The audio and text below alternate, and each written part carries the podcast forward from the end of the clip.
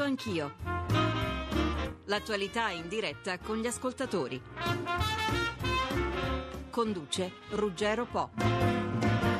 Il procuratore della Repubblica parla di Far West, il capo dello Stato di uno sfruttamento insostenibile. Quello che è accaduto a Prato era sotto gli occhi di tutti, almeno da vent'anni, non accade solo a Prato ma ancora una volta c'è voluta una tragedia come il rogo in un capannone e ci sono voluti sette morti. E allora eccoli qui, sfruttamento, invisibilità, mancanza di rispetto per le più elementari norme di sicurezza, oltre che fiscali. Domani a Prato il lutto cittadino, l'indagine della Procura procede per omicidio plurimo e disastro colposo. Ministro Giovannini, buongiorno. Enrico Giovannini, Ministro del Lavoro. Do il buongiorno per un rapido riepilogo della situazione al momento al nostro inviato a Prato, Bruno Sokolovic. Buongiorno Bruno. Buongiorno, buongiorno a tutti. Quali le novità? Sul fronte dell'inchiesta part... direi a questo punto. Certo, io partirei dandoti una, un, velocissimo, un, velocissimo, aggiornamento. Ci sono già delle ipotesi di reato attorno alle quali la Procura sta lavorando, ovvero disastro colposo, omicidio colposo plurimo, omissione degli strumenti di sicurezza per i lavoratori, sfruttamento dell'immigrazione clandestina. Un'inchiesta che è chiaramente agli inizi ma che già trova delle difficoltà. Ad esempio manca l'identificazione di sei delle sette vittime e poi c'è il silenzio oggi più blindato che mai della comunità cinese e naturalmente anche dei sopravvissuti vissuti. Va detto, ci hanno spiegato gli inquirenti che ci sono già degli indagabili, cioè c'è chi a breve potrebbe finire sul registro degli indagati, potrebbe trattarsi, stiamo parlando di indiscrezioni del titolare della fabbrica dormitorio, dei, getto, dei gestori e non si esclude anche del proprietario del capannone distrutto dalle fiamme, quasi certamente, così dicono gli inquirenti, innescate da un cucinino che si trovava in un angolo in fondo alla struttura, perché va ricordato lì si, li, si lavorava ma si viveva anche. Sì. Ministro Giovannini, quello che è accaduto a Prato sembra un po', mi permette di dirlo, il trionfo dell'ipocrisia. Siccome nessuno crede che ci fosse qualcuno che non, sospetti, che non sapesse il sospetto legittimo e che a qualcuno lo status quo facesse più comodo dell'azione. Questo sarà eventualmente da accertare. Quello che io le posso dire è che i nostri ispettori del lavoro, così come quelli dell'Inps, l'INAIL e tutti quelli che hanno operato all'interno del protocollo firmato già dal 2010 per una Prato più sicura, che coinvolge comune, provincia, regioni e così via, operano quotidianamente esattamente per evitare questi casi. Le do solo un dato. Nei primi nove mesi del 2013 sono state ispezionate quasi 700 aziende, 675, parlo solo di Prato. Bene, le maxi sanzioni per lavoro nero sono state 673, cioè praticamente in ogni impresa è stato trovato una condizione di irregolarità.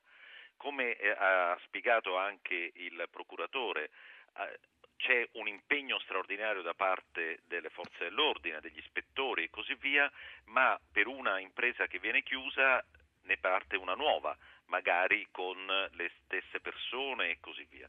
Per questo noi abbiamo tra l'altro sviluppato insieme con l'INPS proprio un nuovo sistema informativo per il lavoro nero per consentire di seguire le persone che vengono identificate e poi magari vanno a lavorare in altre aziende oppure spariscono e poi ritornano eh, nel, in chiaro perché è un fenomeno estremamente difficile, soprattutto all'interno di comunità come quelle cinesi molto chiuse. Sì, quante altre Chinatown ci sono in Italia, Ministro? Ne sono molte, ma non solo cinesi. Eh, le faccio soltanto un esempio. Eh, tra Ministero, INPS e INAIL noi ogni anno ispezioniamo circa 245.000 aziende, cioè il 16% delle aziende con dipendenti, un numero molto elevato come vede.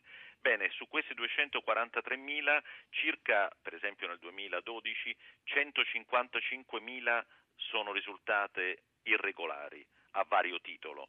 Eh, per questioni di non pagamento dei contributi, eh, per questioni di lavoratori irregolari e noi abbiamo identificato solo nel 2012 295.000 lavoratori irregolari di cui 100.000 totalmente in nero.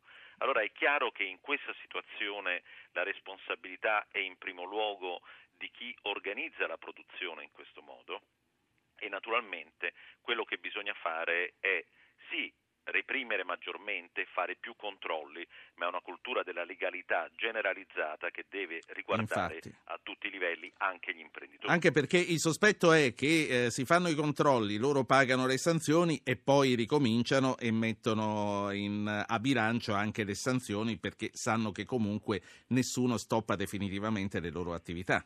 Io credo che ci sia la necessità appunto di un cambiamento radicale di impostazione culturale, cosa che sta avvenendo, dobbiamo riconoscere che molte associazioni imprenditoriali ormai si stanno dando molto da fare per combattere la irregolarità contributiva e non solo, perché questa è concorrenza sleale, ma dobbiamo forse eh, avere un approccio più di filiera, e cioè ogni impresa dovrebbe cercare di impegnarsi a fondo per non utilizzare come subfornitori, come fornitori, imprese che non abbiano una piena regolarità. Questo è un impegno difficile, soprattutto in tempi di crisi, ma la competitività di un paese passa anche da questi comportamenti. Vede, ci sono settori in cui c'è un altissimo lavoro nero, penso per esempio agli alberghi, ristoranti e così via, ed è chiaro che in quei settori molte imprese poiché riescono a sopravvivere a, grazie all'evasione, non sono incentivate a fare innovazione. Ecco, la relazione tra innovazione e quindi crescita della produttività, produzione di ricchezza e condizioni di regolarità contributiva, ma non solo, sono evidentemente sì. legate. Ministro, si può fare una classifica territoriale delle irregolarità? Prato come, come è messa? Forse non è nemmeno il posto peggiore in Italia. Ma qui bisogna fare un discorso corretto eh, anche statisticamente. Vede, noi non è che andiamo a campione semplicemente quando facciamo i controlli, andiamo attraverso informazioni, molto, analisi molto attente, cosiddette di intelligence, per concentrarsi sulle imprese a più alto rischio. Da un certo punto di vista, se i nostri sistemi funzionassero perfettamente, noi dovremmo trovare il 100% delle aziende in qualche modo irregolari, perché noi ci concentriamo su quelle ad alta irregolarità. Questo vuol dire che questi indicatori di irregolarità non sono necessariamente buoni indicatori sì. della realtà. Però le dico che ci sono, io incontrerò nei prossimi giorni i nostri dirigenti territoriali delle 10 eh, aree più eh, a, a maggiore rischio di irregolarità perché proprio in queste settimane noi stiamo facendo la programmazione per il 2014 e quindi ascolterò anche da loro magari delle testimonianze dirette per avere dei suggerimenti su come sì. orientare meglio l'opera. Senta, ancora, ancora, un paio di domande, tornando allo specifico. Scusi, sì, eh, prego. Un punto importante che è il coordinamento interforze tra i diversi soggetti perché ad esempio le ASL e naturalmente i vigili del fuoco hanno il compito di guardare in particolare l'impiantistica, non è una responsabilità del Ministero. Lo dice perché non lo stanno facendo? No, lo dico perché quello che serve è un coordinamento molto più forte tra i diversi soggetti. Se riuscissimo, come stiamo lavorando, a realizzare un sistema informativo nazionale per la prevenzione e la lotta alle regolarità e condividessimo tutti i dati tra tutti questi enti, è evidente che la lotta all'evasione e anche a queste condizioni assolutamente inaccettabili di lavoro ne guadagnerebbe. Ancora un paio di questioni sullo specifico cinese. C'è collaborazione da parte di Pechino? Ma questo è un tema molto complicato, è evidente che eh, la, il comportamento delle aziende cinesi è particolare e peculiare non solo in Italia, perché le Chinatown non esistono soltanto in Italia. Io credo che sia un problema soprattutto che dobbiamo risolvere al nostro interno, rafforzando non solo i controlli sulle condizioni di lavoro, ma anche il modo con cui si controllano, ad esempio, le esportazioni o l'uscita dei prodotti da queste aziende. Io sono stato a Prato in tempi non sospetti e se lei va a Prato trova tantissimi eh, furgoni bianchi che distribuiscono in tutta Europa questi prodotti anche contraffatti. Non è facile non solo fermarli, ma riuscire a controllare tutta la rete di distribuzione chiamerete molto diffusa a livello europeo. Ecco, questo è un esempio per dire che al di là della cooperazione delle autorità cinesi siamo a, è al nostro interno, all'interno anche dell'Europa, che bisogna rafforzare le regole e i controlli. La saluto, le auguro buon lavoro. Enrico Giovannini, Ministro del Lavoro. Grazie a lei. Torno a Prato. Bruno Socolovic, hai parlato anche naturalmente con la gente di lì e so che eh, la percentuale di risentimento, chiamiamola così, è discretamente alta. Sì, beh, qui eh, le parole che si sentono da giorni sono tragedie annunciate. Le tante persone che abbiamo incontrato qui nella zona del capannone che è andato distrutto lo dicono chiaramente. Tutti sanno come funziona e qual è il sistema produttivo di queste migliaia di aziende, di fabbriche dove le condizioni di vita in sostanza sfiorano la schiavitù. Diamo solo un paio di cifre. Le aziende iscritte, le aziende cinesi iscritte alla Camera di Commercio sono oltre 4.000. C'è da chiedersi però se e quante siano quelle che magari lavorano in una zona diciamo grigia di semi-illegalità. Va anche ricordato che a Prato all'anagrafe risultano 16.000 cinesi, ma si stima che in realtà siano attorno ai eh, 40.000. Tutti dunque, lo abbiamo sentito, sapevano, i controlli vengono fatti ma non sono sufficienti, la sensazione è che ci sia anche da dire che l'economia legata alla realtà produttiva cinese qui sia eh, una risorsa attorno alla quale insomma in qualche modo ruotano anche i pratesi nel bene e nel male. Qualcuno ci ha detto che oggi sono gli italiani ad andare a lavorare dai cinesi e qualcuno ci ha anche spiegato che ci sono situazioni di affitti in nero, di capannoni, magazzini, abitazioni, insomma la sensazione è che qui si cammini eh, in un sentiero stretto, che ci sia un fragile equilibrio tra la necessità di mantenere questa risorsa in vita ma anche la necessità di far rispettare le regole. E a proposito delle voci, io sì, ho parlato con tanta gente, ho raccolto alcune testimonianze e se voi siete d'accordo eh, ve le facciamo sentire. Ma lo sanno tutti. Poi come si fa a noi? Noi si lavora di giorno, noi lavoriamo di notte, come si fa a cosare? Quando si arriva a noi, qui gli addormiamo tutti. Quando si andava via noi cominciamo a lavorare loro. Mai nessuno ha fatto detto niente? Io non mi sono mai visto nessuno. E voi cosa chiedete? Legalità, come siamo noi, come si vive tutti. Non pagano tasse, non pagano nulla, non pagano spazzatura, tutto paghiamo noi. Una cosa ma non mi faccia ragionare, ma cosa, cosa vuole ragionare? Qui hanno tutte le persone, hanno tutti i magazzini a nero, tutte affittate, tutte le persone lo sanno, ma lo sa quanti magazzini qui c'è in questa zona qui affittati a 6.000-5.000 euro il mese? Quindi in nero?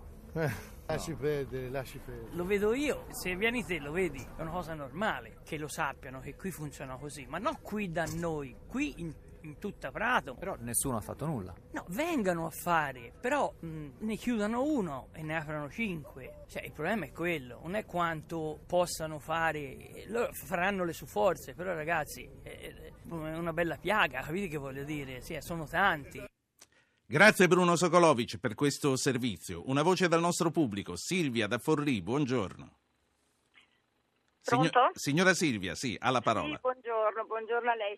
Eh, io eh, ho risposto al vostro messaggio dicendo che comunque non è solo a Prato ma anche a Forlì c'è questa situazione e non c'è la volontà di risolvere i problemi perché se non si vanno a colpire i, i marchi famosi che sono quelli che usano e sfruttano direttamente que- o indirettamente queste persone non si risolverà mai il problema. Questo è quanto. Sì. E il mio pro- secondo me eh, quello è la- il punto fondamentale, ma penso non ci si arrivi mai perché ci sono troppi interessi alle spalle. Grazie signora Silvia. Ah. Dario Di Vico, Corriere della Sera, è a Prato anche lui. Buongiorno. Buongiorno. Di Vico, dai primi ristoranti alle città del tessile, come si è consolidata la presenza cinese in Italia e eh, vorrei capire anche se Prato è uno specifico in tutto questo. Beh, devo dire che manca una vera ricostruzione storico-economica, diciamo, di questo fenomeno che è stato relativamente veloce ma sicuramente quantitativa- quantitativamente inedito. Quindi manca diciamo, una ricostruzione di quegli anni fondamentali e, e quindi i nostri giudizi poggiano un po' su fragili, eh, su fragili basi. Quindi non ci resta che partire dalla, dalla fenomenologia, dalle cose, dalle cose che vediamo e che voi avete eh, documentato anche se per via audio. Sì. Ehm, quindi ci siamo trovati in un imbuto probabilmente senza vedere le tappe intermedie no? e adesso siamo, siamo nella parte più stretta per cui diciamo la maggior parte si interroga come uscirne qualcuno si interroga come ci siamo arrivati. Eh, scelga lei la domanda. No, certo. A, a, questo punto volevamo capire un po' meglio. Per esempio, io eh, per quanto riguarda i cinesi ho chiesto al ministro eh, Giovannini se c'è collaborazione da parte di Pechino e l'ho sentito diplomaticamente muto da questo punto di vista, non ha detto granché. C'è collaborazione di Vico da parte delle autorità cinesi per quanto riguarda quello che succede in Italia e in Europa? non c'è, anche perché sa, noi mh, dobbiamo ragionare, non è che la, i cinesi che producono a, a, Prato sono emanazione del governo di Pechino, ci sono diversi ovviamente eh, eh, filtri e diaframmi, la comunità cinese soggetto di Prato, è un soggetto in quanto tale, che certo sta dentro eh, eh, dire, l'identità di quel paese e anche dire, i riconoscimenti istituzionali di quel paese, però è di per sé un luogo di decisioni, di, eh, di riflessioni, di composizione di conflitti. Sì. Ecco, noi per esempio sappiamo abbastanza poco eh, della governance, mi, lasci il termine, della comunità cinese di Prato, no? come prendono le loro decisioni, come prendono le loro non decisioni. E come non interagiscono con la comunità locale, perché eh, eh, mi corregga certo. se sbaglio, ma eh, sono proprio gruppi separati. Io leggo le vostre cronache sui... Sono, su... sono gruppi separati, aspetti, eh, gli adulti, nei giovani non è così. Nei giovani, eh, poi purtroppo i giovani come dire, non diventano in un giorno adulti, no? Eh, però nei giovani l'atmosfera, le assicuro, eh, è molto diversa, però diciamo, eh, nel baricentro anagrafico sicuramente mh, mm, non si parlano, ma eh, però uno si fa la domanda, i morti non sono italiani, sono cinesi, cioè come dire, eh, l'emozione, il movimento, le novità dovrebbero venire da lì, perché chi è stata, perché certo noi parliamo di una comunità ferita che è quella di Prato, ma dentro questa ferita c'è, sì. dire, c'è un aspetto particolare che sono molti dei, dei loro connazionali. No? Questo... Un'ultima, sì, un'ultima, cosa, eh, non ci riesce nessuno. Lei è riuscito a entrare in uno di questi capannoni e a vedere coi suoi occhi da dentro come si vive e come si lavora? No, sono due cose diverse. Guardi, eh, dunque ci sono i capannoni per il commercio e poi ci sono i capannoni produttivi lì ci sono entrati, ci sono anche delle documentazioni, sono riusciti a entrare dei colleghi, ma insieme alla, alla Guardia di Finanza o alla Polizia che faceva dei, dei blitz, il Corriere IT ad esempio eh, pubblica una, uno spezzone di queste, certo. di, queste eh, di, queste, immagini. Quindi è la conferma che comunque al giornalista le porte sono chiuse, il giornalista entra se entra insieme con la forza pubblica. Ma, eh, ma anche al sindacalista, cioè un sindacalista non è che entra in questi laboratori allora proviamo, facciamo questa prova. Non, non, lo sto dicendo per difendere la professione, no? ma per dirle sì. che l'impenetrabilità. Facciamo un esempio. Susanna Camusso bussa a un laboratorio e chiede di entrare. Facciamo questa prova, sarebbe interessantissimo. No? E, ovviamente certo. non, non, non avviene niente. E, qui sta il rebus eh, di Prato, perché da una parte giustamente la popolazione sì. di Prato chiede più controlli, cioè più elicotteri, più volanti della polizia, dall'altra eh, sì. il, sistema, il, sistema, produttivo sino-pratese è così molecolare che, non può essere, che questo nodo non può essere Dario Vico. Grazie, grazie per questo intervento. A Dario Di Vico, Corriere della Sera. Un ascoltatore, Carlo Nola, buongiorno. Buongiorno. Io vorrei sottolineare che ci troviamo di fronte a diversi tipi di problemi. Il primo è quello vabbè, di origine penale, perché penso si tratti di omicidio colposo almeno per queste persone che gestiscono questo genere di capannoni. Un altro è quello della concorrenza sleale che ogni giorno fanno tutti i piccoli Sì. imprenditori italiani di questo settore eh, tessile e abbigliamento. Hanno praticamente con questa concorrenza sleale messo in ginocchio tutte le aziende italiane e Certo. io credo che è il momento di fare dei controlli perché alle aziende italiane vengono fatti i controlli tutti i giorni e non credo sia difficile farlo a Prato dai cinesi. Ah, da- dalle cifre che ci stanno dando, a quanto abbiamo capito, li fanno anche loro, ma ora arriverà fra poco il procuratore capo della Repubblica di Prato e sono domande che faremo specificamente anche a loro. Per il momento eh, la saluto, signor Carlo, e eh, do il benvenuto al Ministro per l'integrazione, Cecil Chieng. Buongiorno. Buongiorno. Ministro, quale integrazione se non possiamo ancora nemmeno dare il nome alle vittime di Prato? Sì, è eh, proprio da qui che bisogna iniziare per eh, cercare di capire cosa è successo, come è andata e da dove partire con l'integrazione. Eh, il uh, problema dell'integrazione è un tema che deve tornare eh, forte e risuonante, proprio per far capire che tutte le politiche dell'immigrazione devono partire da un eh, da una base di integrazione, la possibilità di far uscire le persone dall'invisibilità, perché qui siamo di fronte a un fenomeno di sfruttamento lavorativo, di un fenomeno di tratta, eh, da cui le persone nell'invisibilità cadono facilmente nelle mani di chi eh, riesce a sfruttare questa, eh, questa sfortuna, questa tragedia. È questa che bisogna denunciare, dare anche la possibilità alle persone che in questo momento non sono in grado di, eh, di parlare, di denunciare forte la loro condizione. Noi qui a Prato, oltre al, eh, alle condizioni del, delle persone che vivono in condizioni disumane, bisogna registrare anche un'altra cosa, la possibilità di una sicurezza sul lavoro, controllare, la possibilità di avere un diritto eh, di un lavoro dignitoso, ma anche quella di eh, questo racket, questa criminalità di persone che eh, hanno più potere Sì. e, e quindi riescono a mettere il loro connazionale nella, eh, nelle condizioni di, eh, di schiavitù. Ministro, eh, lei ha parlato di invisibilità, ha parlato di tratta. È improprio parlare di schiavitù? In questo momento io parlerei anche proprio di persone ridotte a schiavitù. Molte di quelle persone eh, eh, sono trattate in, eh, al limite del, eh, della dignità umana, quindi sono in quelle condizioni. Il problema è molto più ampio perché qui è un problema eh, nelle condizioni, cioè della, alla dignità di un lavoro, un controllo più eh, fermo, perché questa ridà anche eh, alla nostra economia la possibilità di, uh, di crescere, ma con, un, uh, cioè con un investimento su un lavoro serio e dignitoso. Quando aprono queste fabbriche, quando aprono queste ditte, bisogna, eh, a mio avviso, fare anche dei controlli abbastanza approfonditi per capire anche le condizioni in cui vivono le persone, gli orari, cioè eh, non avere la possibilità di dare nome a queste persone ci fa capire eh, in che modo vivevano. Ministro, Cioè, invisibile. C'è una colpevolezza in questa mancanza di controlli che lei denuncia?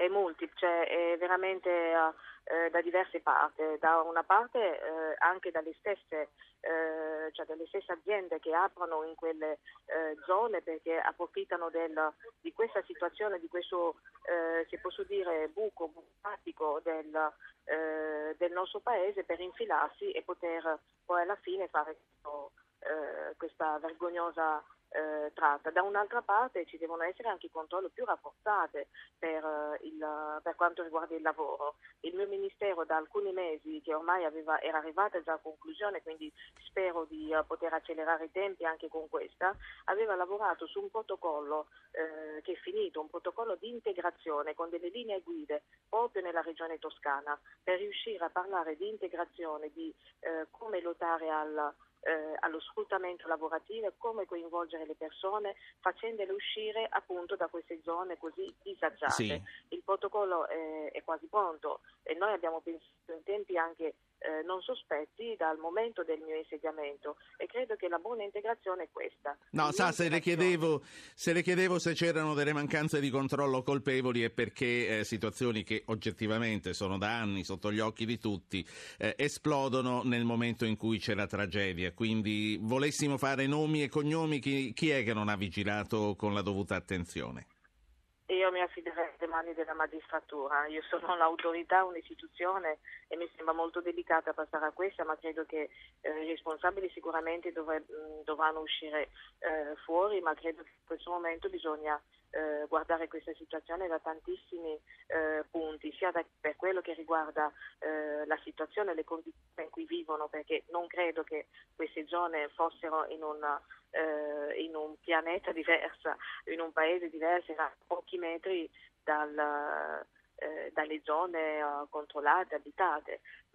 Non, non, faccio nome e cognome, ma mi, mi affido a quello che saranno cose della magistratura, ma ecco. cioè di fatto che non possiamo aspettare eh, una tragedia per cominciare a cambiare e pianificare la nostra, le un'ultima, per l'immigrazione. Un'ultima cosa che non c'entra con Prato, ma lei dice non possiamo aspettare una tragedia. Sto ripensando improvvisamente al dramma degli sbarchi al, al Mediterraneo, a Lampedusa e a tutto il resto. Dopo la tragedia dei primi di ottobre eh, l'attenzione sembra un po' calata. Che cosa sta succedendo? L'Europa sta continuando a lavorare perché non se ne debba più parlare in futuro come di una nuova catastrofe?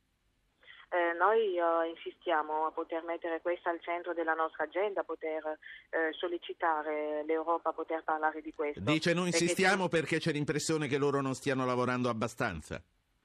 Eh, perché deve essere ancora più forte. Eh, questa voce ancora non è così, però deve essere abbastanza forte e c'è un filo logico comunque che lega eh, tantissimi uh, eh, realtà che in questo momento stiamo eh, notando eh, che si fanno purtroppo emergere con le tragedie è proprio quella del, dell'emergenza. Dobbiamo uscire da questa logica. Uscire da questa vuol dire attenzione, vuol dire anche porre eh, all'attenzione di tutti eh, una politica così eh, nuova, delicata come quella dell'integrazione. È una prevenzione, investire nell'accoglienza, nella prevenzione e investire nel futuro credo che questa sia ormai una, eh, cioè una realtà, dovremmo eh, cercare di eh, rafforzare appunto questo modo di ragionare, fare una politica eh, stabile e, e, non solo quella di uh, emergenza. Ministro Chieng, grazie per il suo intervento di questa mattina a Radio Anch'io. Cecil Chieng, Ministro per Integrazione, buon lavoro.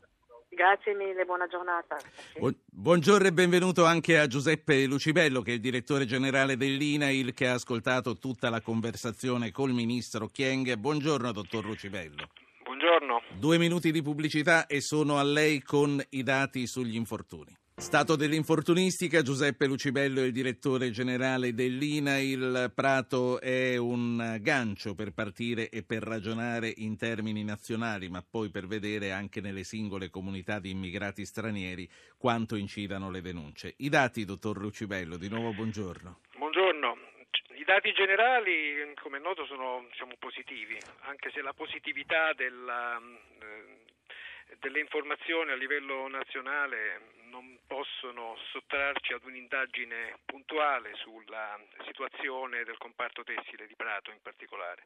A livello nazionale il 2012 sul 2011 ha segnato un meno 9,7% e questa diciamo, positiva diciamo, percentuale di riduzione degli infortuni è confermata anche dalle stime del primo semestre 2013, sì. addirittura siamo vicini all'11%. Senta, perché aumenta la sicurezza o perché diminuisce il numero degli Entrambi occupati? fattori, chiaramente gran parte di questa riduzione è dovuta agli effetti della grave congiuntura economica ancora in atto.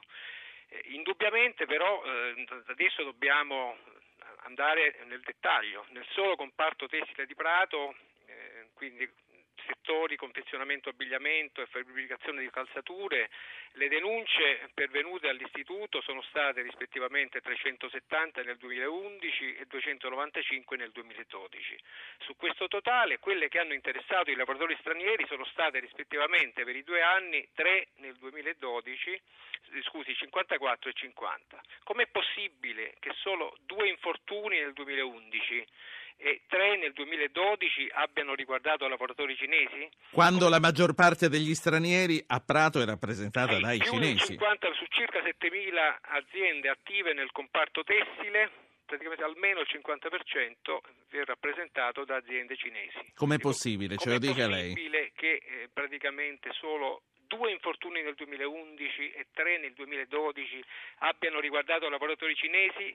Poi andando a disaggregare il, l'intero settore industria e servizi, solo 16 denunce hanno riguardato cittadini cinesi su 2607 totali. Quindi eh, mi aiuti a capire, qui comprendiamo anche i ristoranti e tutto il resto delle attività economiche e produttive che riguardano gli immigrati cinesi in questo caso industria e servizi eh, complessivo chiaramente, sì. 16 denunce su 2607, i servizi ovviamente riguardano anche quelle altre attività. Il dato più significativo però lo, lo vorrei esprimere, un, un, primo segnale timido di, di cambiamento di rotta. I dati del primo semestre 2013 evidenziano a livello nazionale però un leggero aumento delle denunce, cioè su mh, primo semestre 2013 circa 268.000 denunce di infortunio il, le denunce che riguardano eh, i lavoratori cinesi passano da 371 primo semestre 2012 a 387, il primo timido segnale di una ehm, evidente eh, diciamo, ehm, caduta, meglio, salita di attenzione per quanto concerne la, la denuncia di infortuni.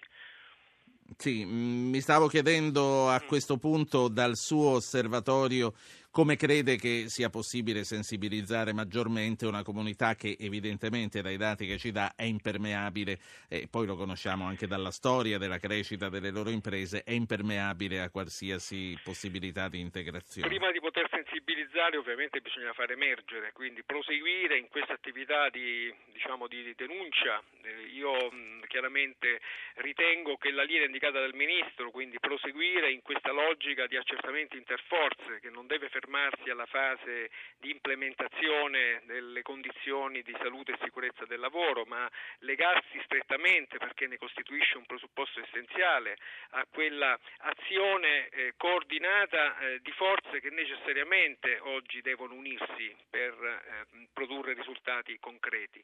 Cioè, oggi è chiaro che nessuno può mh, nascondersi dietro gli effetti nefasti del, dei, dei, dei, blocchi oppure dei contenimenti delle assunzioni che tutti, tutti noi soffriamo. INAIL eh, circa cinque anni fa poteva contare su circa mh, 500 ispettori, adesso ne abbiamo attivi 352, ma per questo bisogna chiaramente cambiare le metodologie, ricorrere a quelle azioni di intelligence, di mh, coordinamento, di condivisione di informazioni, di banche dati che potranno essere utili per quelle azioni di ripristino della legalità che eh, non possono eh, fermarsi eh, ad attività come quelle degli ispettori del lavoro, di, di INAIL o di INPS che sono necessariamente legate alla verifica della compliance agli obblighi contributivi ed assicurativi. Sì. Quindi uniamo le forze, cioè non, non possono esistere diciamo, separazioni di competenze, bisogna mettere in campo le forze che ci stanno, il patto per Prato è un'esperienza, eh, non è il numero delle ispezioni che deve spaventarci, sembrano effettivamente poche, però nel 2013 l'azione che ha riguardato INAIL sì. nel complesso delle attività interforze ha consentito di chiudere un numero che sembra esiguo di ispezioni, 71, però 71 rispetto certo. a 490 nel territorio nazionale, quindi stiamo parlando Direttore. di una percentuale eh, diciamo sì. indubbiamente significativa. Direttore Lucibello, ma quando lei dice uniamo le forze, viva questo patto per Prato, insomma, lo dice perché si è reso conto che c'è qualche resistenza, insomma, in tutti questi anni eh, c'è stata difficoltà a parlarsi forse con gli altri interlocutori sociali. Certamente sì, ma i miglioramenti li stiamo, li stiamo registrando. Io ritengo che... Eh, intanto queste... abbiamo registrato sette morti. Assolutamente sì, che, che sono più del numero, più del numero del, diciamo, dei dipendenti che sono stati denunciati dal punto di vista assicurativo all'INAIL. Risultano denunciati sei dipendenti e sette sono già morti, quindi è chiaro che la percentuale... E di... non sappiamo ancora come si chiamano. E non sappiamo ancora come si chiamano, assolutamente la... sì. Noi conosciamo solamente i nomi di quelli denunciati, ma certamente non saranno solamente quelli. La saluto, Giuseppe Lucibello, direttore generale dell'INAIL, grazie per questi grazie, dati grazie che voi, ci grazie, ha dato. Grazie. Eh, il direttore generale del Censis, Giuseppe Roma. Buongiorno, dottor Roma. Buongiorno. buongiorno Ascoltiamoci insieme un intervento di un nostro ascoltatore, poi lo commentiamo insieme. Raul, buongiorno. Ah, pronto, buongiorno, buongiorno a tutti. Io penso che eh, mancano in Italia in cui, in due capisaldi dell'economia progredita, e cioè la prevenzione istituzionale e il controllo sociale di questi fenomeni eh, la prevenzione, chiudono le aziende che, e poi riaprono altrove, ma chi le autorizza queste aperture? Equitalia, Equitalia chiede 60.000 euro. Alla vedova di una persona che si è suicidata perché non poteva pagare quelle tasse, però è indifferente alla spaventosa evasione fiscale che si realizza nella periferia di Prato. Controllo sociale, Camusso e Landini stanno sempre in piazza contro la TAV, ma non hanno mai pensato a una manifestazione nazionale a Prato contro la schiavitù. Questo è intollerabile, veramente eh, siamo diventati un paese del terzo mondo. Grazie Raul. Vincenzo da Loreto, buongiorno. Sì, buongiorno a voi. Prego. Eh, mi sembrerà fare qualche considerazione che sarà un po' fuori schema. Però diciamoci una cosa, che innanzitutto non è il buonismo che può guidarci nella, eh, nell'analisi di questo fenomeno. Eh, già 15 anni fa, io ricordo che fu scoperto qui nelle Marche, in una zona qui nelle Marche, un laboratorio, diciamo così, di cinesi dove eh, la gente lavorava con quelle condizioni come abbiamo visto dalle immagini di Prato, cioè stavano lì diciamo Sì. eh, casa e bottega una attaccata all'altro e Sì. già appunto questo fenomeno No, è casa dentro fuori. bottega, sì, certo. Eh sì, e venne fuori allora.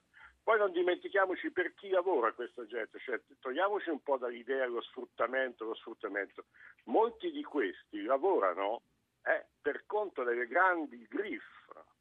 Non, non sottovalutiamo questo fenomeno perché quando si vanno a fare i sopralluoghi, i sequestri, delle- non è tutto falso, non è tutto materiale, tutta produzione che finisce in un circuito illegale, Sì, ma finisce poi nel circuito legale.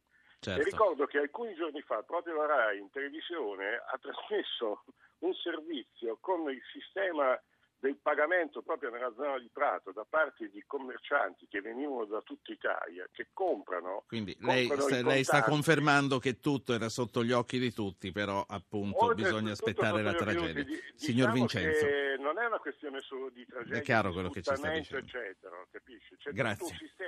la saluto, grazie. Giuseppe Roma, com'è che si sta trasformando l'Italia allora? Ma io adesso non vorrei che questo episodio, anzi questa storia, che è una storia che viene da molto lontano sinceramente, eh, possa, siccome naturalmente è un, un episodio di cronaca che ci colpisce tutti, insomma la morte è sempre una cosa molto forte, eh, l'Italia eh, e, e le, le comunità cinesi non hanno brillato per eh, rapporti, relazioni e, e la storia di questa comunità cinese è molto particolare non la metterei neanche in relazione con quella dei tanti immigrati che invece sono riusciti in Italia a mettere su anche imprese del tutto regolari in altri settori. Qual è, qual è, dottor Roma, lo specifico cinese della mancata integrazione? Ma io penso che sia una comunità molto chiusa, che è stato detto a Prato sono arrivati spontaneamente. No, noi abbiamo fatto, intanto voglio dire che il Censis ha scoperto la parola sommerso a Prato nei primi anni 70 ed era un sommerso del tutto italiano. Quel famoso macrolotto è, fru- è frutto di una grandissima operazione di razionalizzazione finanziata dalla Banca Europea degli Investimenti proprio per evitare che il sommerso pratese famoso, perché anche di lunga tradizione, si trasferisse in una zona invece meglio organizzata, in una zona industriale meglio organizzata. Poi sono arrivati i cinesi e noi abbiamo anche individuato in qualche indagine che non mancavano funzionari statali cinesi che arrivavano lì per capire come si poteva realizzare il tessile. Poi gli industriali pratesi gli hanno dati i macchinari eh, obsoleti, adesso la faccio molto semplice per i nostri ascoltatori, così è. E, e, e dopodiché questa comunità cinese a Prato come altrove è cresciuta perché ha quelle caratteristiche che sono state anche descritte eh, da molti analisti, una vita molto dura, una situazione di, eh, migliore di quella che probabilmente eh, dicono in tanti eh, trovano in Cina, ma certamente lontanissima sì. da, dal carattere diciamo così, del, del, lavoro in Italia. Quindi queste sono comunità molto forti che non si integrano, sì. che hanno una base eh, da, da, clan, da famiglia. Che, che, Dottor Roma, è un discorso che riprendo eh, prestissimo con lei. Nel frattempo voglio catturare al volo davvero il procuratore di Prato che ha una giornata prevedibilmente impegnatissima e che è collegato con noi. Dottor Toni, buongiorno. Buongiorno a lei. Il ministro Chieng poco fa qui a Radio Anch'io ci ha detto di avere molta fiducia nella possibilità di dare nomi e cognomi ai responsabili. Lei è altrettanto ottimista, ci sono degli indagati?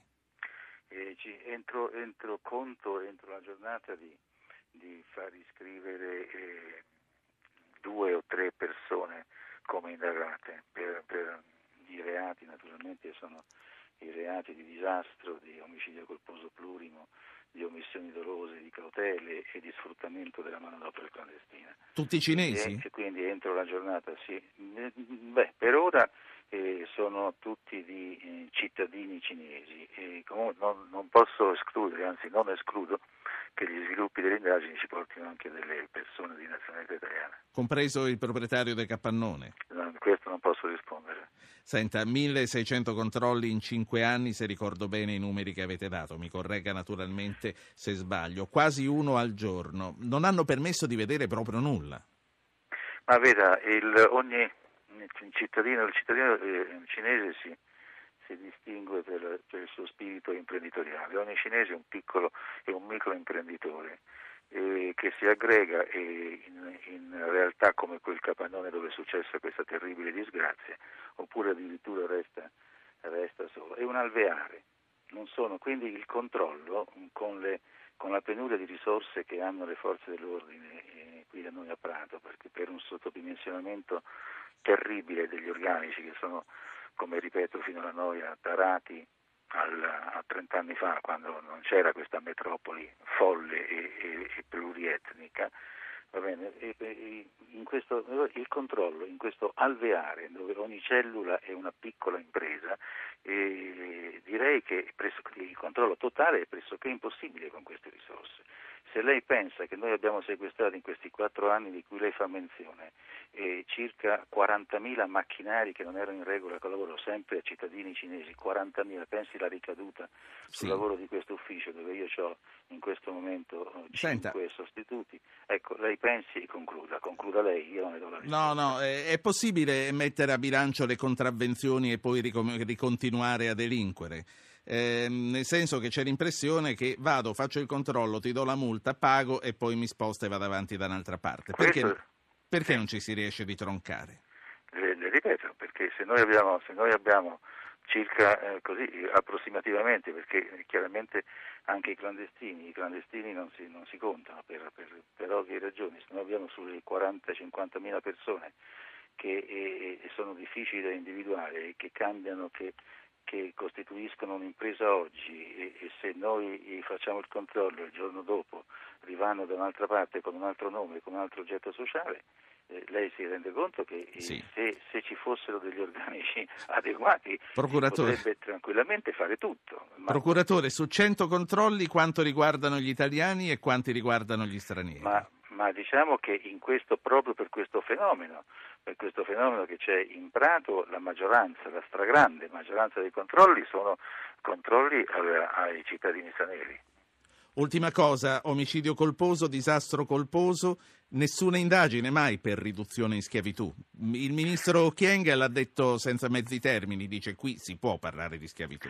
Ma senta, eh, riduzione qui eh, il- di- dipende da come, da come uno la pensa, purtroppo l'approccio, eh, l'approccio è sempre molto Per lei non importante, c'è schiavitù lì dentro? ideologico. Ma io, se io vedo dei disperati, vedo dei disperati, delle, delle- delle vittime due, tre, quattro volte che vanno via da una parte per cercare una vita migliore e quindi non, non direi che schiavitù, sì, se- se diciamo, diciamo schiavitù della, da, da parte della povertà, da Grazie. parte dell'ingiustizia. Sì. Grazie, grazie al procuratore della Repubblica di Prato, eh, Piero Toni. Dottore, grazie per essere Eh, stato mette con noi. bene, mette bene. Prima di tornare al direttore generale del Censis, la voce del sindacato Manuele Marigolli della CGL Toscana. Buongiorno. Buongiorno. Marigolli, tutti sapevano, anche voi, che cosa avete fatto e soprattutto che cosa avete non fatto. Denunciato, abbiamo denunciato da sempre questo fenomeno di illegalità diffusa, soprattutto di, di sfruttamento, perché spesso se noi si usa il concetto di cinesi in maniera indistinta si diventa un concetto fuorviante, lì siamo di fronte a degli sfruttatori e a degli sfruttati. Questo noi lo abbiamo denunciato, però al di là della denuncia eh, non siamo stati in grado di poter costruire un rapporto di fiducia con eh, chi lavora nella Perché, perché non siete riusciti ad andare più in là della denuncia? Tra l'altro io sto parlando con un dirigente, con tutto il rispetto, con un dirigente regionale quando ho avuto difficoltà a trovare quelli nazionali. Gli stessi vostri vertici hanno difficoltà ad ascoltarvi? Ma senta, io sono stato anche segretario della Camera del Lavoro fino a due anni fa. Sì. E cosa abbiamo fatto? Abbiamo provato anche per sei mesi a tenere in Camera di Lavoro un, eh, una persona che parlasse di cin- cinese, abbiamo fatto Tazeboa, volantini, l'unico risultato abbiamo fatto un'avvertenza individuale per una signora cinese che ha denunciato il proprio E datore. poi avete lasciato a casa il cinesologo? E poi, sì, e poi si è lasciato a casa il, cineso- il cinesologo. in Ma perché? Ma perché? Perché non, non c'era ascolto nemmeno dentro la vostra No, struttura? Perché, perché c'è un, c'è un, c'è un problema, non la, la comunità cinese sto parlando, non, non nei confronti dei lavoratori italiani. No, la- il, il problema vero è che se, noi, se nelle aziende cinesi lavorano circa 16.000 clandestini, che fanno da esercito di riserva nei confronti di chi, voglio dire, in Italia anche in maniera regolare, regolare. e pertanto ai coloro che sono regolari eh, non- neppure gli passa per l'anticamera del, del cervello di rivendicare un diritto in quanto immediatamente sarebbero messi Sì. fuori dal processo produttivo e diventerebbero clandestini, clandestini a loro volta. In questa situazione c'è un, un problema enorme che riguarda in primo luogo la lotta alla clandestinità e come soprattutto si costruisce un elemento di premialità per chi, voglio dire, ma in maniera veloce, rapida, non con le burocrazie. Mi dica, mi dica un'ultima cosa, Marigolli. Lei si sente impotente di fronte a tutto questo? Ma senta, io mi sento impotente e sento anche qualche senso di colpa, guardi, dal punto di vista umano, perché la cosa le un... Lei c'è la mai riuscito di entrare in queste fabbrica. fabbriche? Le hanno mai aperto la porta? Mai, mai, mai, mai, mai, mai, mai. Per entrare in queste fabbriche ci vuole un cappello con la fiamma. Lo- Non è sufficiente L'ultima, l'ultima cosa, eh, c'è un qualche, ehm, una qualche forma di complicità da parte degli italiani, perché ci diceva il nostro inviato, eh, a parte chi gli affitta i capannoni, molti meno quelli che gli solo- affittano le case, No. però quelli che lavorano per loro. Però gli- i, i cinesi in genere non lavorano come aziende fasoniste ed aziende italiane, eh. il committente è il committente cinese e poi piazza il, il- il- prodotto finito sul mercato italiano per circa il 30% e sul mercato europeo per il 70%. Noi bisognerebbe colpire gli interessi diretti di chi è il committente, colui, co- colui che mette in produzione Grazie. merci, bisogna lavorare soprattutto la notte, fermare i camion, che, i circhi sono pieni a quintali di, di- di- prodotti, ecco lì io credo se si interviene probabilmente si fa un'operazione dissuasiva. Grazie a Emanuele Marigolli, CGL Toscana. Concludo la puntata con Giuseppe Roma, che è direttore generale del Censis e che ha ascoltato anche questa voce di impotenza da parte del sindacato. Ma perché è così difficile entrare in quella comunità e perché è così difficile regolamentarla? Ha sentito anche le parole del procuratore. Perché questa caratteristica di questo sistema microsistema produttivo che ormai è diventato molto grande eh, si basa proprio su, su una logica da fortino assediato. L'abbiamo visto al cinema eh, dentro Gomorra eh, come forse è, è l'immagine che, che tutti possono avere di come, di come funzionano queste fabbriche che diventano anche fabbriche della morte. Quindi io penso che il, il problema sia effettivamente di, approccio diverso. Certamente è già importante il coordinamento per le ispezioni, però se effettivamente noi vogliamo evitare che nel nostro paese ci siano isole effettiva- in- impossibili, ottocentesche, che in Italia non ci sono mai state, perché le sbarre alle fabbriche neanche quando c'era il sommerso italiano si è mai messo, io credo che vada proprio affrontato eh, sulla base del ciclo produttivo. Eh, diceva bene il sindacalista, eh, questi prodotti poi vengono smerciati. È chiaro che è molto difficile eh, l'ispezione sul posto perché sono tanti, perché poi si eh, cambiano, ma bisogna fare un po' come si è fatto con la criminalità organizzata, bisogna eh, tagliare il ciclo economico, quindi evitare che quelle produzioni possano creare valore. Partendo da lì forse si può fare un- anche un discorso non semplicemente repressivo, perché siamo in Italia e quindi il valore del lavoro Voi- va, va, va garantito. Voi 40 anni fa foste i primi a fotografare eh, il sistema macchia di leopardo delle, delle piccole imprese quando piccolo era bello. A questo punto la vostra fotografia, in quanto a questo, che cosa ci consegna? Beh, è- è è stato detto non solo Prato, una signora chiamata da Forlì ha detto guardate che così anche qui. Guardi, è completamente diverso. Il sommerso italiano è un sommerso che voleva crescere nella regolarità. Si partiva sommersi, ma soprattutto perché non c'erano gli strumenti, non tanto e solo per sfruttare il lavoro, perché molto spesso il sommerso era fatto di un padroncino con 10-12 operai e, e mangiavano tutti insieme, vivevano tutti insieme. L'idea era poi di diventare una cosa più grande, infatti Prato ha avuto un successo rilevante. Il problema è che eh, invece queste strutture, ritornare dopo 40 anni a fare la stessa cosa in un mondo completamente cambiato, produce questi effetti di, di super sfruttamento e quindi la differenza è molto rilevante. Ci- ma guardi, anche alla periferia di Roma ci sono delle piccole Chinatown, ce ne sono in parecchie, in parecchie aree. È, è proprio l'ultima, l'ultima valutazione in 20 secondi. È un fenomeno in crescita. Forlì come Prato, periferia di Roma come Prato, per non parlare della, eh, di Napoli, della Campania e del film che ha citato lei. Sì, si sta assolutamente. Prima c'erano i cinesi erano solo a Prato, 10 o 15 anni fa, adesso ci sono anche nel Veneto, si stanno spostando, stanno come dire subentrando al vecchio sistema di piccole imprese La saluto italiano. con la fotografia del Censis aggiornata a questa mattina. Saluto e ringrazio Giuseppe Roma che ne è il direttore generale. Radio Anch'io torna domani. Arrivederci.